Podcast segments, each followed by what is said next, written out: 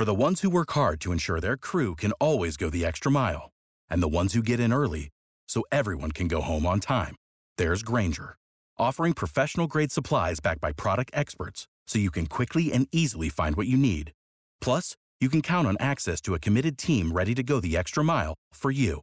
Call, clickgrainger.com, or just stop by. Grainger, for the ones who get it done.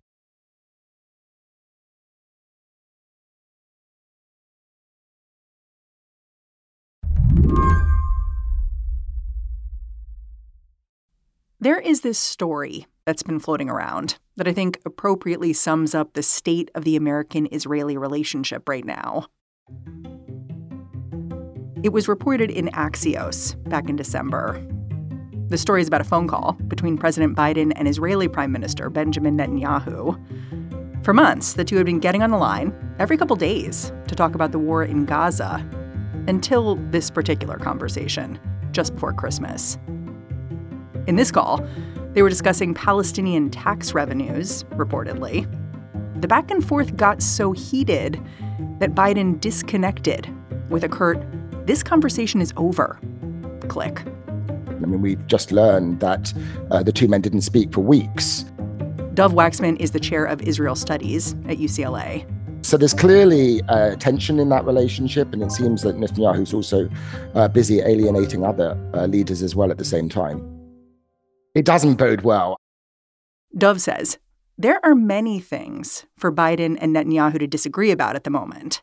There's the immediate stuff, like aid to Gaza, or those tax revenues they were arguing about over the phone. And then there's bigger stuff, like who should lead the Palestinians when the war ends? And what should a long term settlement even look like? Biden has been dropping hints about what he wants here a two state solution which would mean creating a sovereign territory for Palestinians. Klaus, thank you. Um, and Mr. Secretary, it's great to be with you here this morning. Um, Earlier this month, Secretary of State Antony Blinken emphasized this preferred outcome when he took the stage in Davos, Switzerland. He told New York Times columnist Tom Friedman that peace could not be on Israel's terms alone. This has to include a pathway to a Palestinian state uh, because you're not going to get uh, the genuine integration you need. You're not going to get the genuine security you need absent that.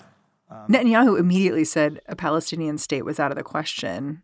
Fred Kaplan, Slate's War Stories correspondent, called this all but giving Biden the finger. Would you agree with that? Politely, I mean, he's consistently, you know, really tried to uh, prevent a Palestinian state. Now, in doing that, in in in following that policy, he's he's sometimes under American pressure being willing to mouth the word Palestinian state. But he doesn't say it with feeling. He doesn't say. Well, it's not just he doesn't say it with feeling. The, his notion of what a Palestinian state would be is not anything resembling what people think of as an actual sovereign state. Hmm. You know, it's not just Netanyahu and Biden who can't agree on whether a two state solution is a good idea or not. Like in the op ed sections of most major newspapers, I've heard just about every argument about the creation of a Palestinian state that there is. Like, I've read that the two state solution is dead. I've heard it's the only way forward. All of those things can't be true. Yes, I think in many ways, the declining belief in the feasibility of a two state solution is uh, really at the heart of a lot of um, the conflict today, because there is this, you know, among certainly among Palestinians, a, a profound, deep sense of despair, of hopelessness. And so, you know, out of that frustration and despair, you know, that also breeds the kind of violence, um, or at least support for armed resistance as Palestinians see it. Is the hope for a two state solution naive?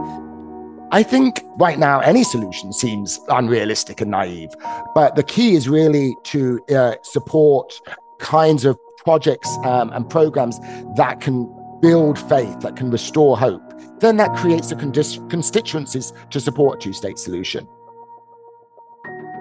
Today on the show, who wants a two state solution anyway? And will it ever materialize? I'm Mary Harris. You're listening to What Next? Stick around.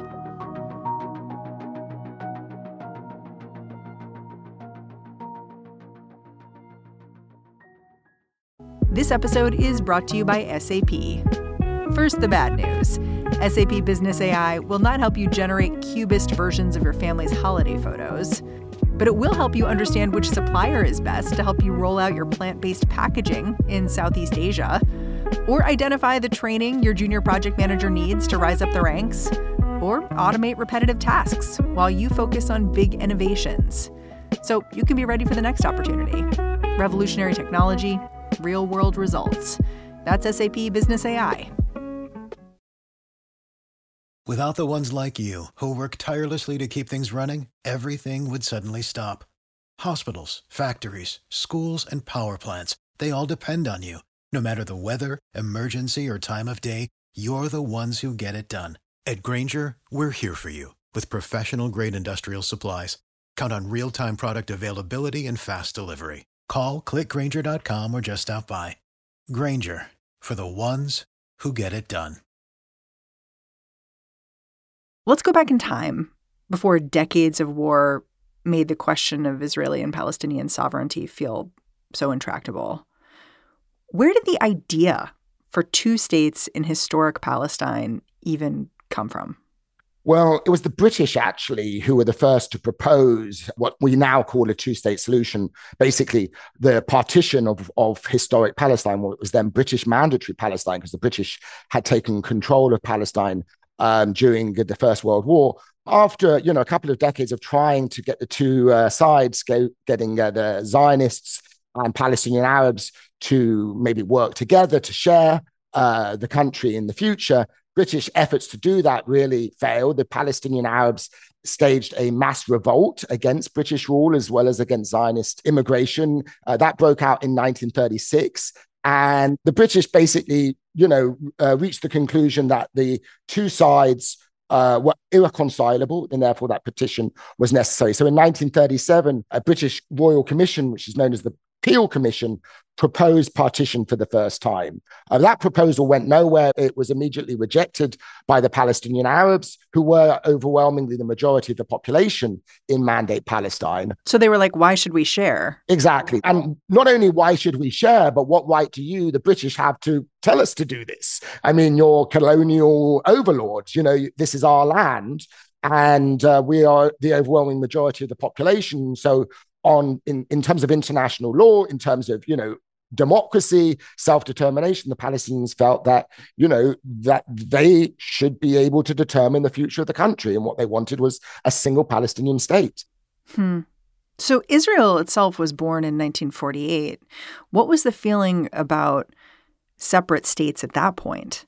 Well, Israel established, uh, announced its independence in 1948, but it was really the um, UN resolution of November 1947, the UN resolution 181, which called for the establishment of a Jewish state and an Arab state alongside it. And so that, in many ways, is what gives the state of Israel to this day its international legitimacy. This um, passage of this very important seminal UN resolution. And so the establishment of Israel was always linked in the international, at least in the minds of the international community, with the establishment of a state for the Palestinian Arabs as well. But of course, that state never came into being uh, after the, the UN resolution. Uh, 181 was passed, a civil war broke out between Jews and Palestinian Arabs, and that ultimately turned into an Arab Israeli war. The port of Haifa in Palestine lies shattered by bombs and strewn with dead.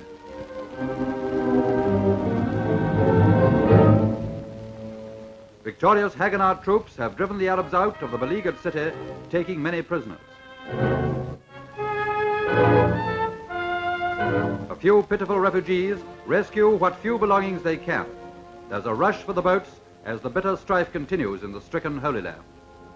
Ultimately, at the end of that war, uh, the Jewish state survived and, in fact, expanded its borders, and the Palestinian state never came into being. And instead, the Egyptians were in control of the Gaza Strip and the Jordanians were in control of the West Bank, and the Palestinians ended up living under Egyptian, Jordanian, and Israeli control. For the next few decades, the question of Palestinian sovereignty took a back seat to Israel's conflict with its neighbors. Then, in 1967, Israel fought and won what became known as the Six Day War. And they took control of Gaza and the West Bank. And for a moment, the question of a two state solution was resurrected. You know, in, in some ways, the ironic outcome of the war, a war that brought about the Israeli occupation of the West Bank uh, and East Jerusalem and the Gaza Strip was actually to kind of reunify the Palestinians under a single rule. Now they were all under Israeli rule, whereas before they'd been under Egyptian, Jordanian, and Israeli rule. And it rekindles Palestinian nationalism because the Palestinians reached the conclusion that the Arab states aren't going to liberate them um, and that they really have to rely upon themselves for their own freedom and self determination. And so Palestinian nationalism is resurgent.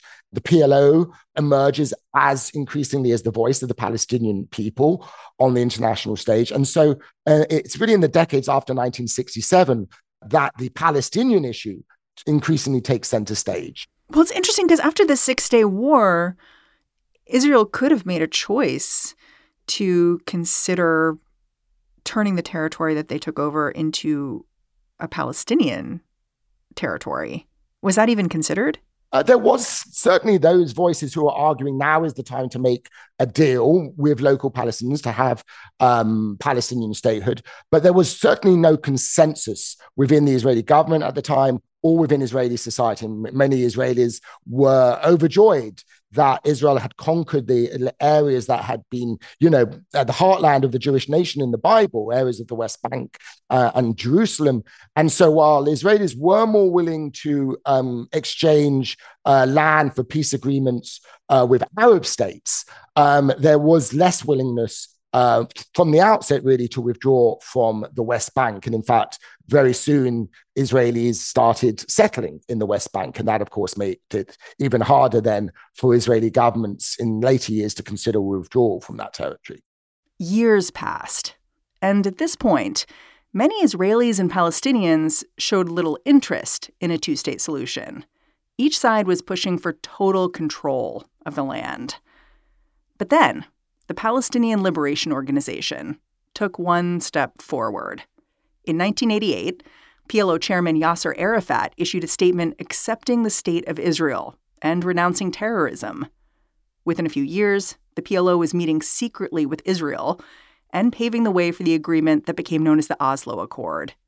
On September 13, 1993, Arafat and Israeli Prime Minister Yitzhak Rabin met on the White House lawn to seal the deal. They even shook hands. We have no desire for revenge. We, have no, we harbor no hatred towards you. We like you, our people.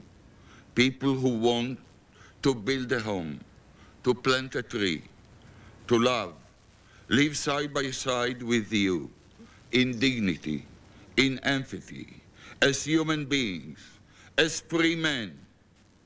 We are today giving peace a chance and saying to you, and saying again to you, enough. Back then, the New York Times reported this agreement would eventually allow Palestinians to run their own affairs.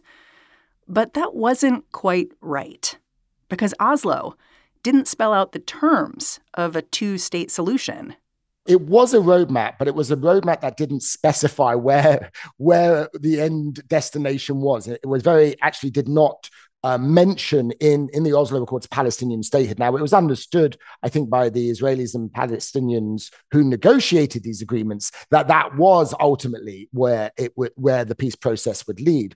But importantly, at the outset, um, all they could really agree upon was that there should be a peace process that's so interesting that they were just like coasting on vibes. Well, they recognized that the, the publics kind of weren't necessarily ready for the kinds of painful compromises and concessions that would be necessary. So the idea behind Oslo was to have this kind of gradual confidence building process, this gradual step by step process of kind of building up Palestinian self governance, which would in turn reassure Israelis that the Palestinians were not a threat and that they could rule over uh, a Palestinian state without posing a threat to Israel. And that in turn would in, induce more um, willingness to compromise among Israelis. And so this would be a kind of cycle of building trust, which would eventually lead to them sitting down to then negotiate the really difficult issues at the heart of this conflict. So, and that they specified a five year process for that to take place. Why didn't that happen? Well, I mean, in many ways, you know, the very nature of this process, of this gradual step by step process, it gave time to those individuals and organized groups who were opposed to a two state solution, who were opposed to, you know, for one reason or another, it gave them time to mobilize against it and ultimately to sabotage it. So you had what political scientists call spoilers, groups and individuals who were determined to prevent and, and derail the peace process. Like Hamas in the Palestinian side, they were the most uh, effective spoiler, and um, some extremist Jewish settlers on the Israeli side, um, each acting in ways basically um, through using violence and terrorism in order to undermine public support for the peace process and prevent it from moving forward. And they did that very effectively.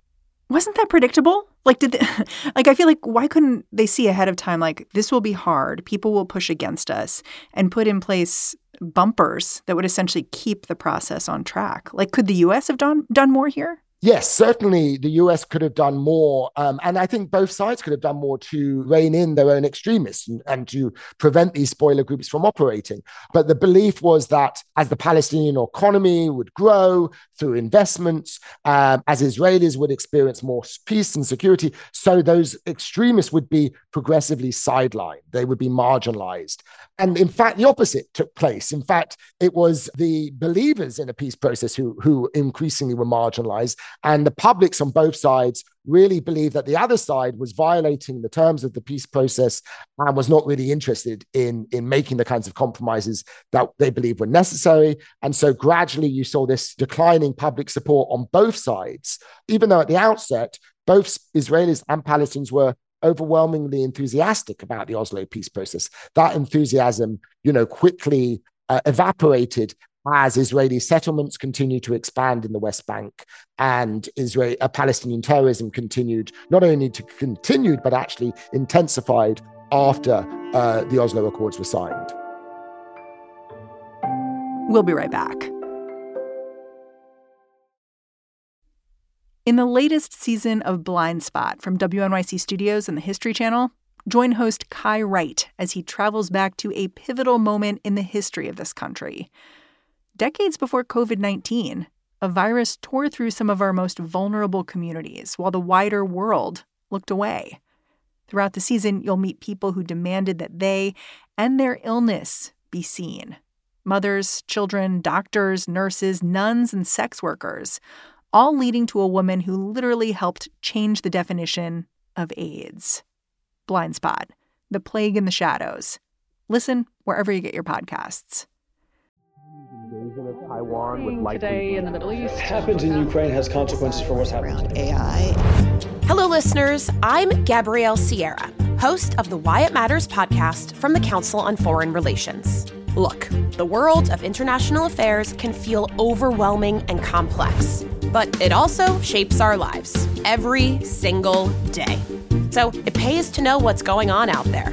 Why It Matters is a foreign policy podcast for the rest of us and with a little bit of humor and a lot of questions, we're here to break down global topics and bring the world home to you. So join us every two weeks on Why It Matters, wherever you listen. 30 years after Oslo was signed, peace seems more remote than ever. So I asked Dov, at this point, do Palestinians and Israelis even want a two state solution? No longer, I would say. There's the, the surveys show that there's around one third of Israelis and one third of Palestinians who support a two state solution. That is nowhere near a majority. It's nowhere near a majority. And it once was a majority. So over the years, there's been this kind of steady decline in public support on both sides for a two state solution. But it's important to note that I think a major reason why there's uh, public support uh, for a two state solution has steadily declined is because each side believes the other side doesn't want it. and they look at the other side and they think it's never the other then they don't want it. It's not going to happen. It's not feasible and therefore support is declining. I, I don't think we should you know just read from these polls and assume that because there's relatively little support today around a third that that's set in stone. Um, we've seen in the past that things can shift that that developments can shift public opinion and leaders can shift public opinion but even before now, some observers were looking around at polling numbers like what you're alluding to, people losing faith in the two state solution, there have been all kinds of other things proposed, like a one state solution, a confederal solution, which I've heard called the 1.5 state solution. And there's even a three state solution out there. Can you just walk me through what these ideas actually entail and whether any of them are viable? Yeah, so the main alternative historically to a two state solution, to partition, has been uh, what's called a one state solution. That's always been a kind of alternative, but never one that has had um, support in the international community or among Israelis and Palestinians themselves. The fear among Israeli Jews is essentially a one state solution is the end of Zionism, was the end of Israel as a Jewish state. That given the fact that already today there's roughly um, they're roughly equal in number and if not Palestinian Arabs outnumbering Jews, they could essentially vote the Jewish state out of existence. And that would leave Israeli Jews potentially as a minority in this single state at the mercy of a Palestinian Arab majority, whom they have been in, locked in conflict, a bitter conflict for, for decades. So there isn't a great deal of trust there, to put it mildly. So for Israeli Jews, you know, a one, a one state solution is, is really seen as a recipe for national suicide, um, to put it bluntly. How does a confederal solution address some of those concerns? A confederal solution maintains Israel as a as a separate state. So you'll still have two sovereign states, Israel and Palestine next door in the West Bank and Gaza Strip.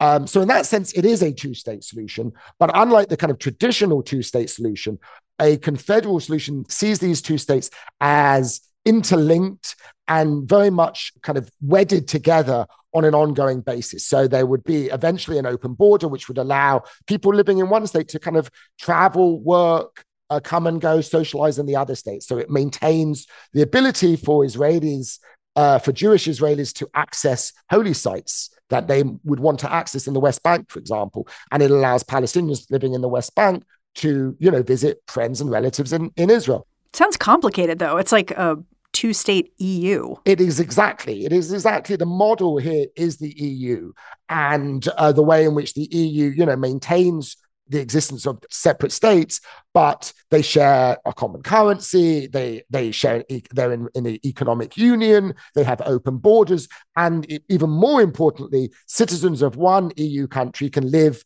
as residents in another. And so this also, if, if applied to the Israeli Palestinian context, this could potentially alleviate the problem of Jewish settlers and of, of Palestinian refugees wanting to return to Israel. Because you could say, potentially, Jewish settlers now living in the West Bank could stay there, only they would remain as citizens of Israel, but they would be residents of Palestine. So you don't have to remove large numbers of settlers from the West Bank under this idea. And that is one, and the, one of the main reasons why people are so pessimistic about a two-state solution is because there are now, you know, somewhere in the region of 700,000 Israelis living beyond the Green Line and around 500,000 in the West Bank. Do any of these alternatives seem desirable to you? Well, I actually think that a confederal approach is the most desirable insofar as it acknowledges the presence of two nations who both want national self determination. So it acknowledges that, but it also recognizes that the two nations are too intermixed and that they have to figure out some way to share the land. And so I think ultimately that recognition is really important that you can't just separate. You can't just have like Jews here, Palestinians there. That's not going to work. Um, but the I think ultimately the, where where we are today, uh, any solution seems distant given the you know the fear, the suspicion, the animosity on both sides. It's interesting though because in the months since October seventh, obviously peace seems very very far off, but also more urgent than it's been. Like so strangely closer in some ways. That's right. I think um, I think you know one of the reasons why many people were despairing in recent years was because the status quo of you know decades of Israeli occup- military occupation over the West Bank, Israeli blockade of Gaza, that seemed relatively stable. It was hard to see how things might change. I mean, the Arab states were you know making diplomatic agreements with Israel. Israel was in you know had largely you know, forgotten about the Palestinian issue. And the international community and even the Americans were no longer really trying to push for a peace agreement. That has changed. I think there is, is now, at least around the world, if not among Palestinians and Israelis themselves, an, a recognition that the status quo it cannot continue. Um, that is already changed in very dramatic uh, ways, and therefore that it, there needs to be a solution to this conflict. That conflict management, um, simply trying to you know contain the conflict and prevent it from escalating. That approach is not going to work. Here's something I couldn't stop thinking about when I started to mull all the history here. For Palestinians, every time the two state solution began to enter the conversation and become real, they lost a little bit more land, sometimes a lot more land. Like if you go back to 1948, Palestinians were feeling shortchanged because under the UN agreement, they'd only have control over 45% of the land they were living on, even though they were a majority of the people in the region. But if you fast forward, you know, if you look at, say, a Palestinian state confined to the West Bank and Gaza, which is where we're sort of what we're sort of talking about now potentially, that would be even smaller territory, like half the size of what the UN originally allocated. What do you make of that? Yeah, I mean, that's part of the kind of, you know, in a way, the tragedy of the Palestinian national movement.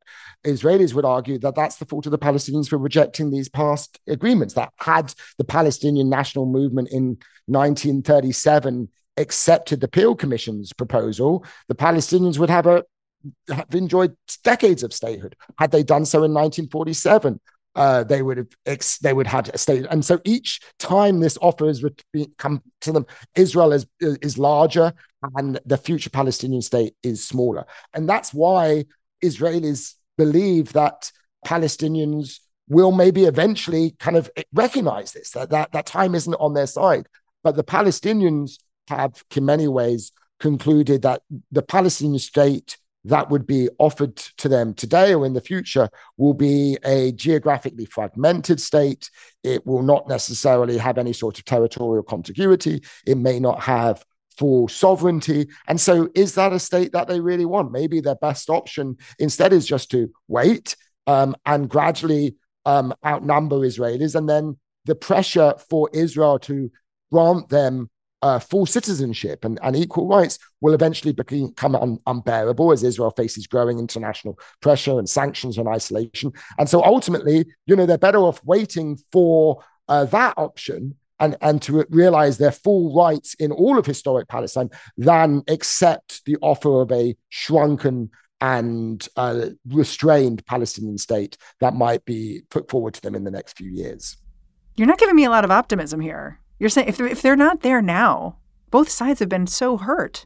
Nothing is set in stone. I mean, the important thing, um, you know, it looks today like there's it's entirely a hopeless situation. But we know in, in, in both in the history of this conflict and other conflicts that things do change, sometimes for the worst. But out of that also can come new possibilities. I mean, the Arab-Israeli conflict is has has largely ended. And I think, although it's going to be harder to resolve the Israeli Palestinian conflict, that is also possible. And we shouldn't kind of ever give up hope for that. Despair is really not an option. I understand why Palestinians and Israelis, they have every reason, given the suffering that they're going through. I think for those of us outside, you know, we can't, we have to kind of maintain some some hope. Otherwise, we're, con- you know, consigning them to despair. Dov Waxman, I'm so grateful for your time. I've learned a lot in this discussion. Thanks. Thank you for having me.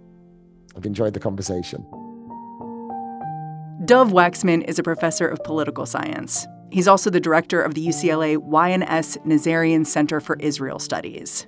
He's written numerous books on the Israeli Palestinian conflict, including The Pursuit of Peace and the Crisis of Israeli Identity Defending, Defining the Nation. And that's the show. What Next is produced by Paige Osborne, Elena Schwartz, Rob Gunther, Madeline Ducharme, and Anna Phillips. We are led by Alicia Montgomery with a little boost from Susan Matthews. Ben Richmond is the Senior Director of Podcast Operations here at Slate. And I'm Mary Harris. Thanks for listening. Catch you back here next time.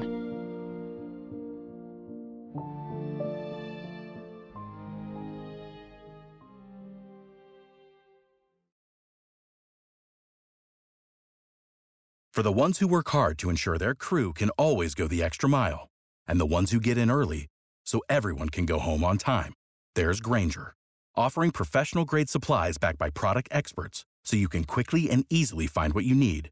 Plus, you can count on access to a committed team ready to go the extra mile for you. Call, clickgrainger.com, or just stop by. Grainger, for the ones who get it done.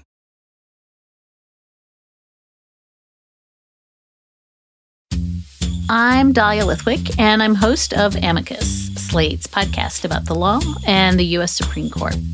We are shifting into high gear, coming at you weekly with the context you need to understand the rapidly changing legal landscape.